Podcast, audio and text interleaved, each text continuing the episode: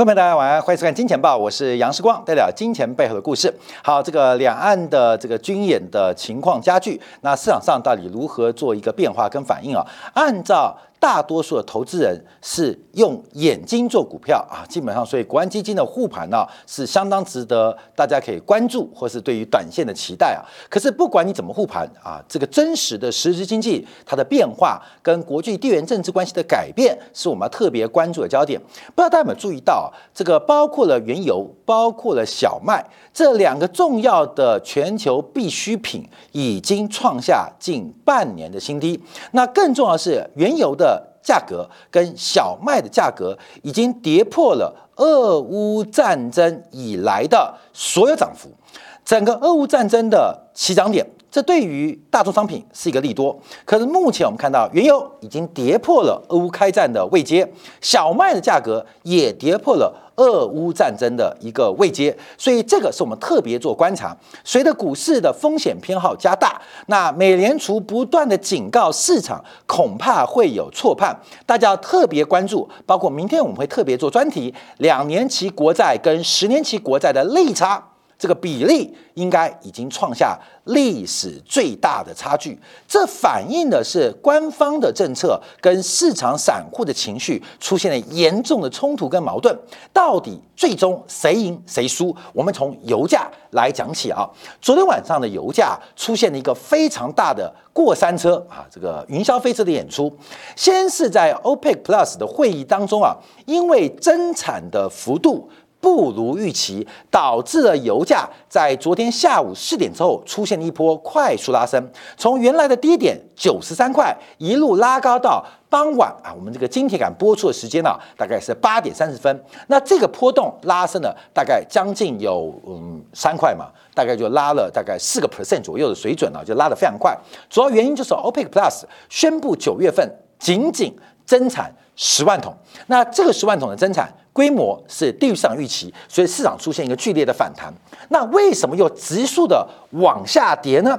好，观众我们注意哦，因为这个利多的起涨点是 OPEC Plus 的会议，利多的起涨点是 OPEC Plus 的会议，所以这个利多就是 OPEC Plus 的供给不如预期，所以这个利多的低点是一个短线重要的支撑，在短短不到短短不到四个小时之内。直接做跌破，也就是 OPEC Plus 的会议对于市场价格的掌控出现了利多出尽的味道，我们特别做观察。那随后为什么油价会大跌？就是美国前天。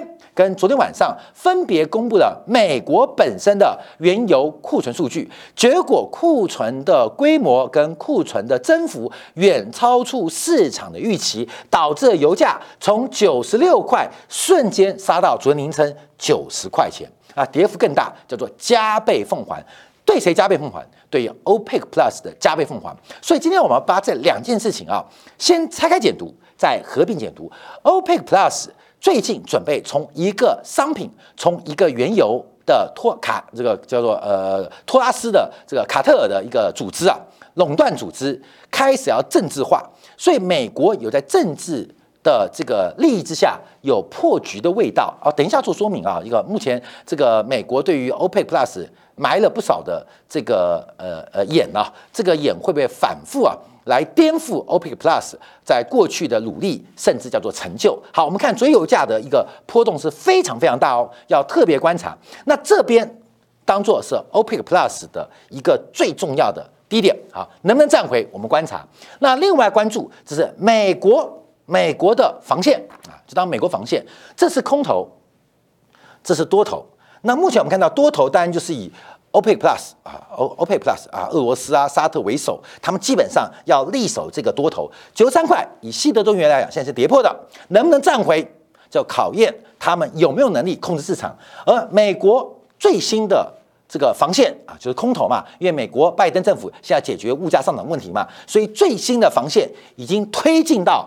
九十六块钱水准，这是 WTI 哦，纽约轻原油期货的变化。所以，关键未来几天就这样看了。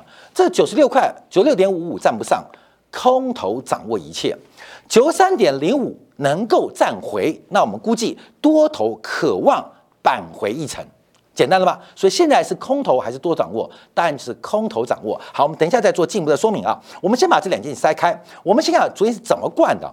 这个 EIA 啊，昨天公布了原油库存，在前阵子啊，这个呃美国的这几家这个呃原油的公司啊，原油的这个能源部啊，这些能源资讯署啊等等的 EIA 啊、IE 啊，管他的，基本上宕机，还记得吗？拔插头，因为你的报告我不喜欢。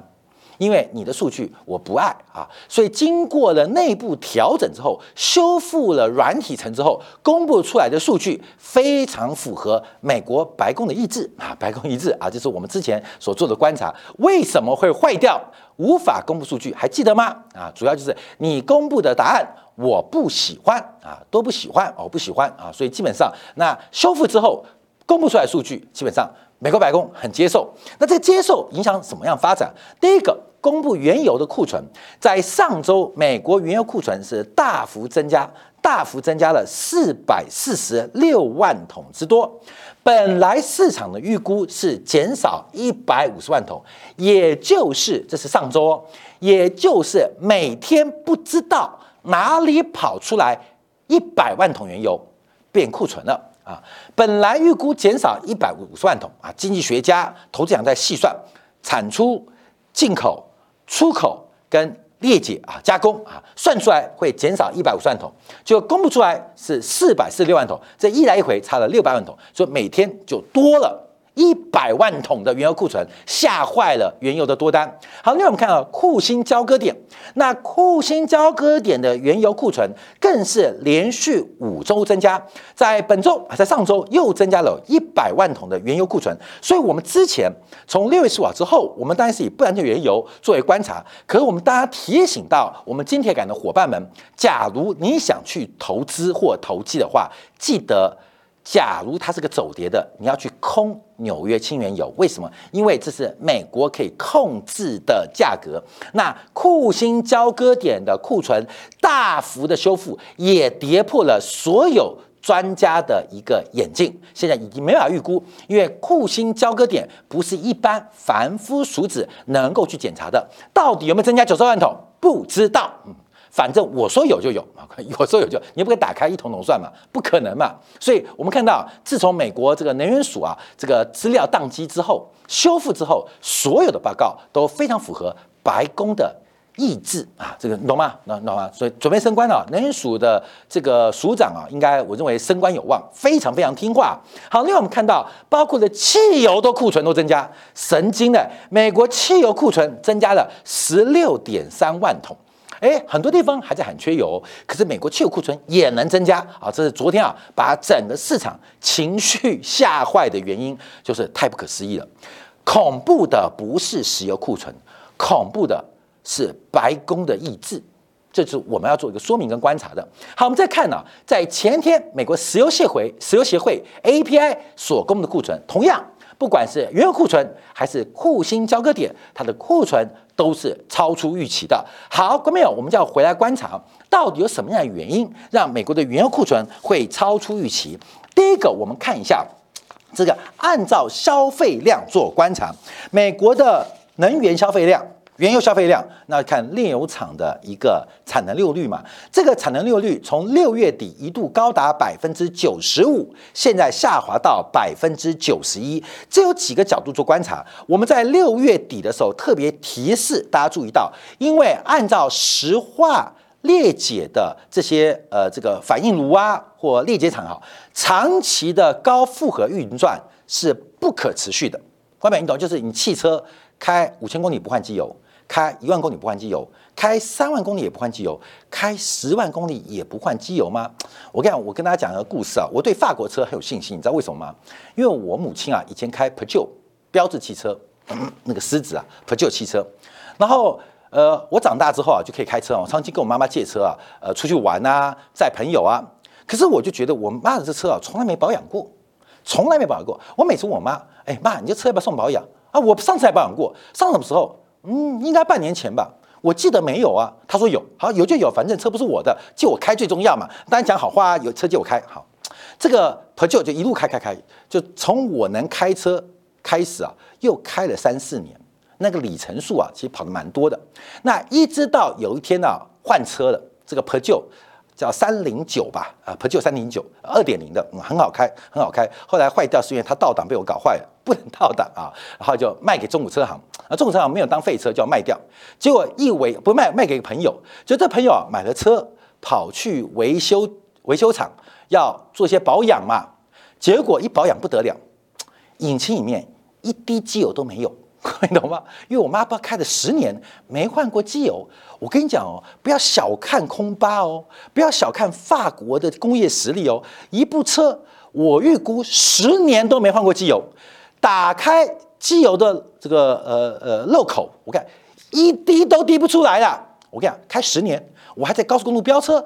完全没事啊，完全没事啊，我跟你讲，所以呃，但这是不可，大家不要切切随意随意的尝试啊，除非你是法国破旧啊，基本上这是我真实体验，不要小看法国的工业，法国人虽然很浪漫，而开法国车的人也很浪漫，不用换机油，开了十年没换过，机油烧光了。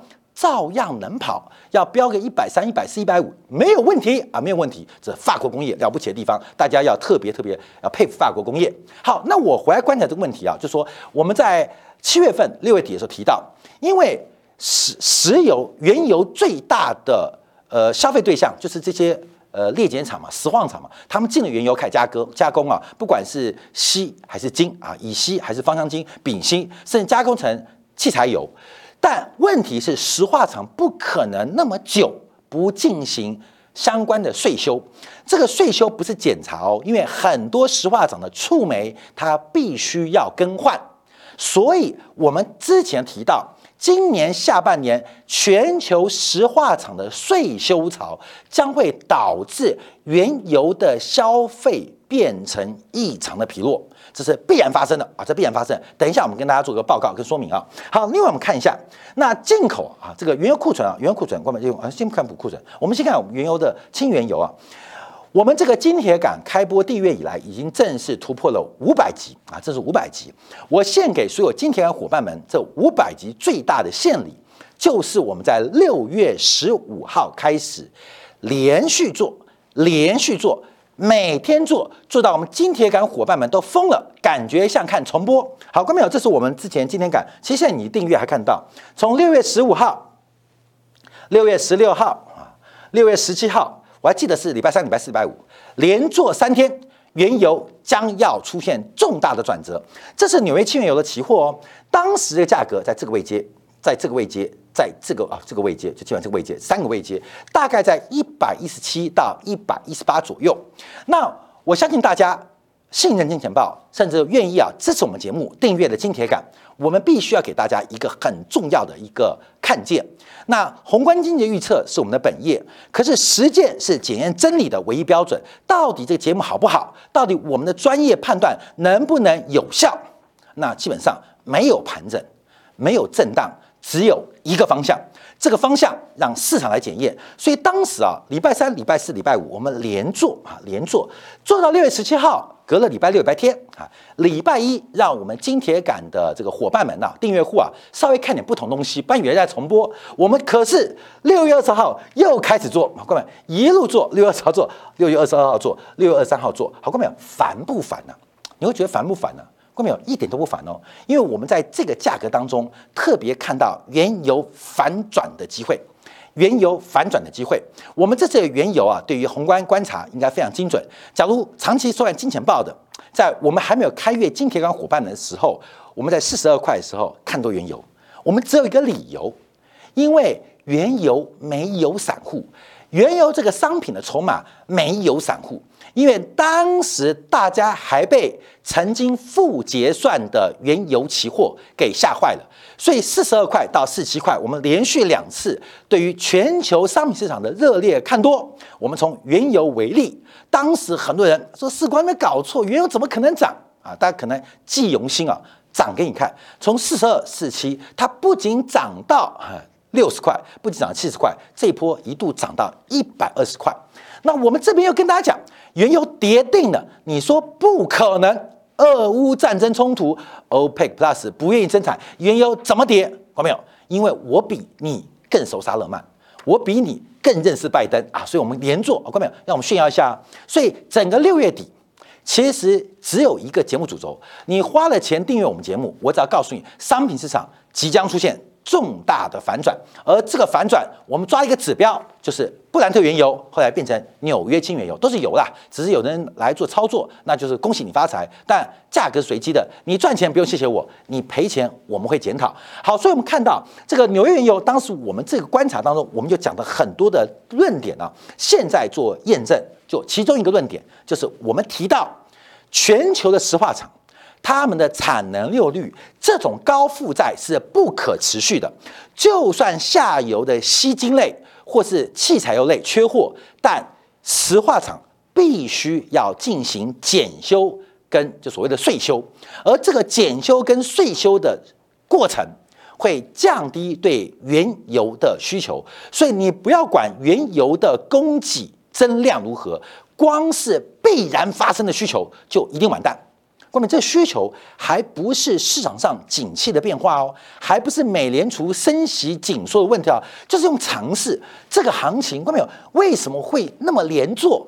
关没有？为什么？你看世光赌了职业生命啊！我们做了十几年金钱报，大家做了五百基金年金钱感，我单压一个商品，关没有？因为这是尝试，这是必然啊！连我们的摄影大哥。把群创省下来的钱做原油都赚钱了啊，都做赚钱了。各位，这个是送分题，什么送分题？我再讲一次，各位没有？其实投资真的不难，什么原因？我第再次强调哦，原油最大的需求者是谁？不是你，是台塑，是中油，是 Exxon Mobil。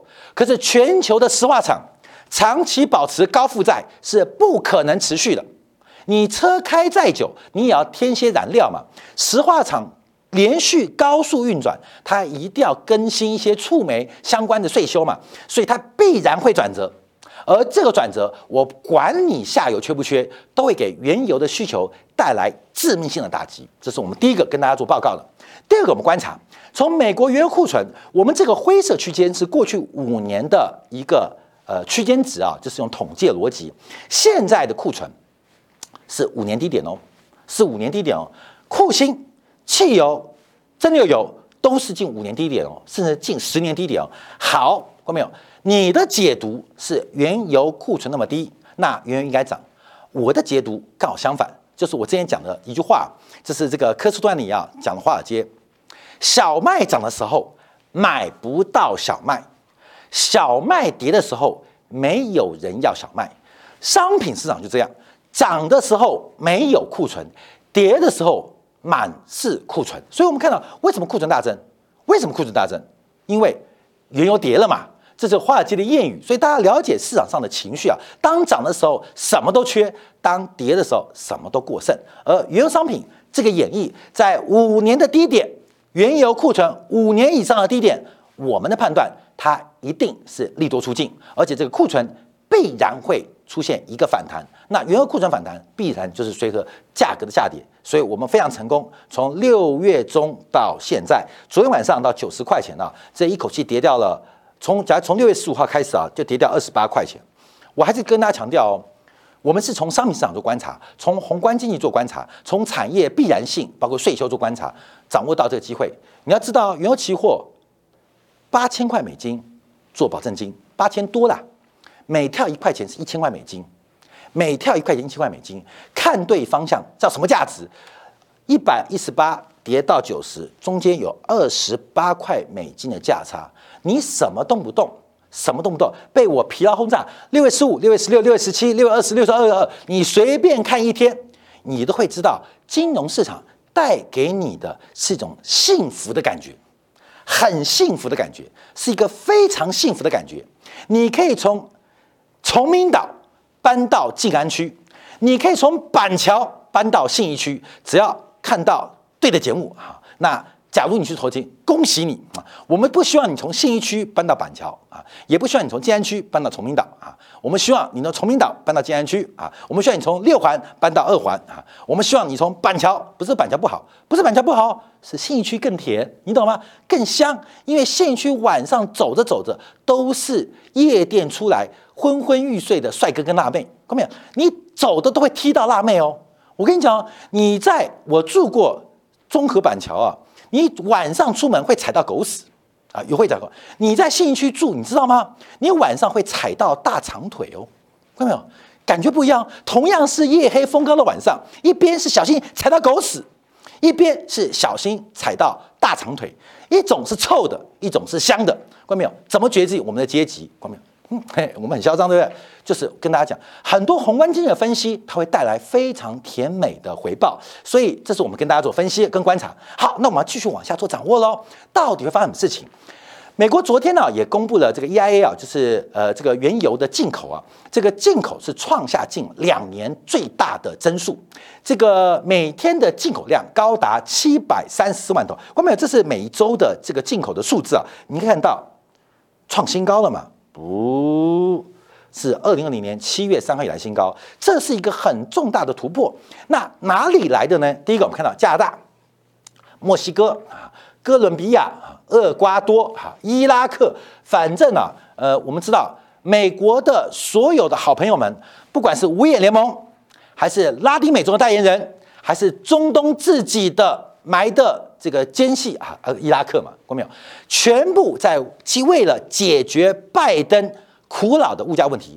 大举的贡献自己的原油，所以我们看到，包括加拿大啊，加拿大这个到七月九号一天就出口到美国，每天三百六十七万桶，然后周增三十六万桶。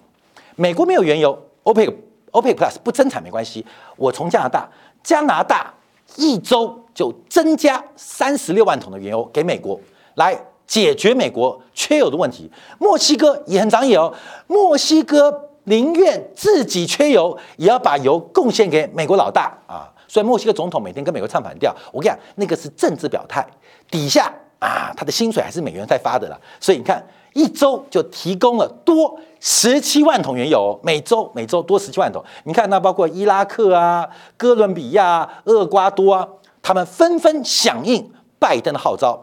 这个佩洛西啊，这走错地方，来到台湾，以为台湾有原油。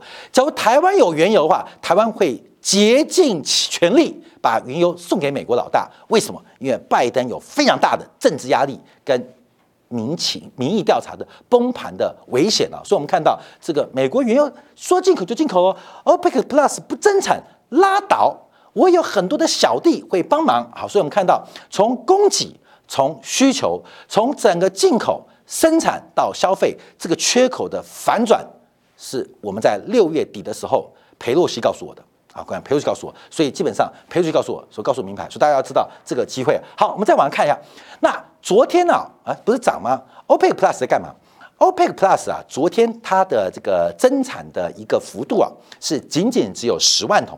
本来市场估计啊，应该在九月份会增产三十万桶到四十万桶，本来预估会增产，结果 OPEC Plus 非常小气哦，仅仅增产十万桶。就是不愿意增产呐，看到没有？不愿意增产。好，这个增产的幅度低于预期，导致的原油价格的喷出，没有？所以我在怀疑昨天的 EIA、IEA 和 API 会不会在公布前临时改数据？看到没有？我告诉你，一定会啊！你放心，一定会哈，绝对会，不是为钱服务，就是为了白宫服务嘛。所以这个事情啊，马上被打下来。所以这个增产十万桶，基本上低于预期，刺激昨天油价。最后的一个反弹，好，那我们就来分析一下，关面给大家一点干货，到底这个增产十万桶对还不对？其实严格来讲，并不是 OPEC 的这个呃呃物呃的的的的呃问题，就是增产的问题。其实 OPEC 故意找茬，也不是拜登的错，因为我们要注意到到底在增产什么？我们要回到二零二零年的五月份，当时还记得吗？就是原油期货。跌到负四十块美金结算，全球的原油不管是期货跟现货的严重过剩，受到新冠疫情的冲击跟影响，导致原油的供给完全的失控，而需求瞬间的消失，引爆了史上最大的一个不要史上一个，就是呃能源危机以来、石油危机以来、中东危机以来最大的减产计划，就是在二零二零年四月十号、十二号，OPEC Plus 宣布减产。每天每天九百七十万桶，每天九百七十万桶，这相当于过去每天全球原油供给的百分之十。我们知道原油是一个价格弹性非常低的一个商品啊，因为供给端的价格弹性也低，需求端的供给弹性更低，所以这种大规模的减减产是继政治危机以来最大，因为经济事件所做的减产。好，我们要注意到，这个是意外的减产，九百七十万桶。也就是按原先的产能，OPEC Plus 再加加大概超过四千万桶，其实它可能有四千万桶以上的产能，但因为新冠疫情关系减掉了九百七十万桶，就喊刹车。我们过去这两年讨论的，这两年讨论其实从来没有增产的问题，从来问题就是这九百七十万桶被减产的产量何时能够恢复？美国拜登去跟找萨勒曼磕头，其实并不是要你增产哦。那萨勒曼啊，俄罗斯丢出了一个风向球跟烟雾弹，就是我们的增产能力，我们的产能是有限的。后面有？他误导了大家，误导了大家，而这种误导。在媒体领两万八薪水的记者写之下，就感觉产能是真的受限。后面我们看到最新这个月哦，其实现在原油市场并不要新增产能，只是要你把新冠疫情因为需求崩盘所每天减少九百七十万产能给恢复回来就好，你不用增产，恢复回来就好了，不用增产，你恢复回来就好。后面你懂意思了吗？其实没有叫你新增哦，只是叫你恢复。好，恢复没有？一直拖拖拉拉到这个九月份，美呃 OPEC Plus 终于愿意把从新冠疫情以来所有的减产给恢复回来哦，并不是要增产哦，没有要增产哦。我们看一下，在二零二零年一月五号，当时啊这个一度啊就按照表定要增产，可是我们看到沙特为了抬高油价。为了刺激油价，为了满足自己外贸跟财政需求，所以沙特长期额外多减了一百万桶。这是沙勒曼王室、萨勒曼王子他所特殊安排。这也是原价油价能够从负值从十块、四十块涨到一百二的原因啊，你懂吗？所以那时候我们在去年应该就是那时候讲嘛，我们说原油四十二块、四十七块，你就闭着眼睛买。为什么？因为这个商品没有散户，会不会涨？我不知道。可是我常讲句话，筹码在散户手上，再大的利多不会涨；筹码在主力手上，再大的利空不会跌。所以在已经好快一年多之前，我们讲原油的商品很值得思考哦。为什么？因为至少我们确定筹码不会在散户手上。为什么不会在散户手上？因为散户才刚刚被半年前的原油负结算搞得妻离子散、家破人亡的新闻给吓坏了。啊，后面所以操作容不容易？容易啊，商品更容易。好，后面那是当时的情景啊。好，这个增产一到去年就是一年前开始逐步的增加，而且主要增产是来自于哈萨克跟俄罗斯。好，到了这个五月六月的时候，这个增产规模不对，减产规模慢慢的收敛了。我们这种增产是不对的啦，呃，这个用增产是新闻了，其实是减产减回来了。就是把减产修复回来，其实到去年的五六月，减产规模每天还有六百万桶，所以等于 OPEC Plus 至少有六百万桶的闲置产能在那边。但 OPEC Plus 讲什么？讲正常产能以上大概只有四十万桶。各位一直在误导大家，就是按照原来 OPEC Plus 的生产的一个规模，大概往上。临时要新增的大概只有四十万桶，可是没有讲的真话是原来的减产，你帮我恢复没？你懂吗？帮我做恢复吗？就跟我家何东司讲说，你明天帮我做一个翠玉白菜出来，帮我做一个东坡肉出来，我不会没有把握。好，那你帮我做个蛋炒饭好不好？你帮我做个贡丸汤好不好？丢进去加盐巴就可以了。我不会哦。头啦，你不会？你以前每天都做贡丸汤，你每天都做蛋炒蛋，呃，这个蛋炒饭给我吃，为什么现在不会？OPEC Plus 他们就说我不会哦，因为东坡肉不会，我不是要你做东坡肉，我要你做蛋炒饭哦，我不会做翠玉白菜哦，啊，不会，我不会，我是要跟你做贡丸汤，看到没有？一直是鸡同鸭讲啊，一直到现在能拖就拖，能拉就拉。好，看到没有？到目前为止，我们看到八月三号的会议就提到九月份要增加十万桶，其实这个增加十万桶。终于把新冠疫情以来的所有减产的失去产能给恢复而已，恢复而已，恢复而已哦。好，关面很多会发生什么事情啊？我们要往下看喽。我没有。既然呢，从到我们都搞错了，它不是增产，只是减产规模的缩小。也就是过去这两三年当中，人类的物质文明不断进步，其实 OPEC 的增产空间，在科技、在资本的溢注之下，其实有非常大的机会哦，有非常大机会哦。这个 OPEC Plus 的团结跟价格的呃共识，非常有可能受到单方的破坏而被打击哦。只要有一两个 OPEC Plus 国家单独生产，那整个价格体系就可能遭破坏。第一个，我们看到是过去一个月以来，利比亚、利比亚的原油产能的产出恢复，用史上无敌的速度在恢复，一度盯到每天三十万桶，在短短两个月时间恢复到一百二十万桶。而且最神奇的是，利比亚的两派武装竟然停火了，把武器放下，把罗赖把拿起来，把斧头拿起来，都去挖油了。利比亚的两派政府好乖哦，受到美国民主党压力。放下武器干嘛？不是呃立地成佛，而是立地挖油。所以在未来两年，利比亚政府说，我们可以把原油单日产出拉到三百万桶。哎，不是说没有原油吗？利比亚说，我来，我来，我来。好，哈萨克也来了。哈萨克认为要增产，我也有很多原油，你不用理沙特，不用理俄罗斯，我有原油。外面我们看到。OPEC Plus 现在正在遭到内部的分裂的危机，而在昨天的会议当中，我们要观察，因为 OPEC Plus 正视到这个问题，因为跟日本、跟德国一样，政治的天花板会决定你发展的高度，并不是你的生产潜力哦，而是政治的天花板，你听谁的话，基本上你的发展。就会在这个高度受限制，而不是按你国家的民族，按照你的生产要素或者你潜在力而决定你发展程度，不是。所以 OPEC Plus 现在正在要准备转型成为一个政治化的大型组织，就跟 OECD 一样，它除了管经济、管发展、管贷款之外，管的更多是政治。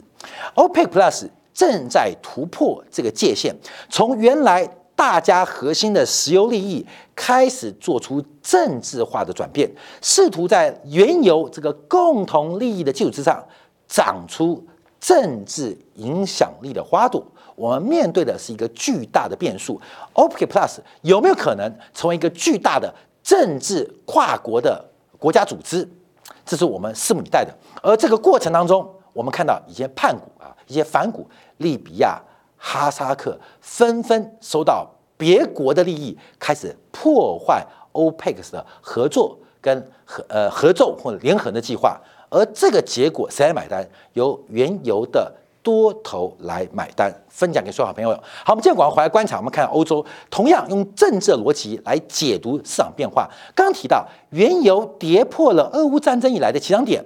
那还有小麦哦，除了小麦之外，还有哪些的商品跌破了二月二十号俄乌战争开战以来的起涨点？这代表什么意涵？休息片刻，在精选部分为大家做进一步的观察解读。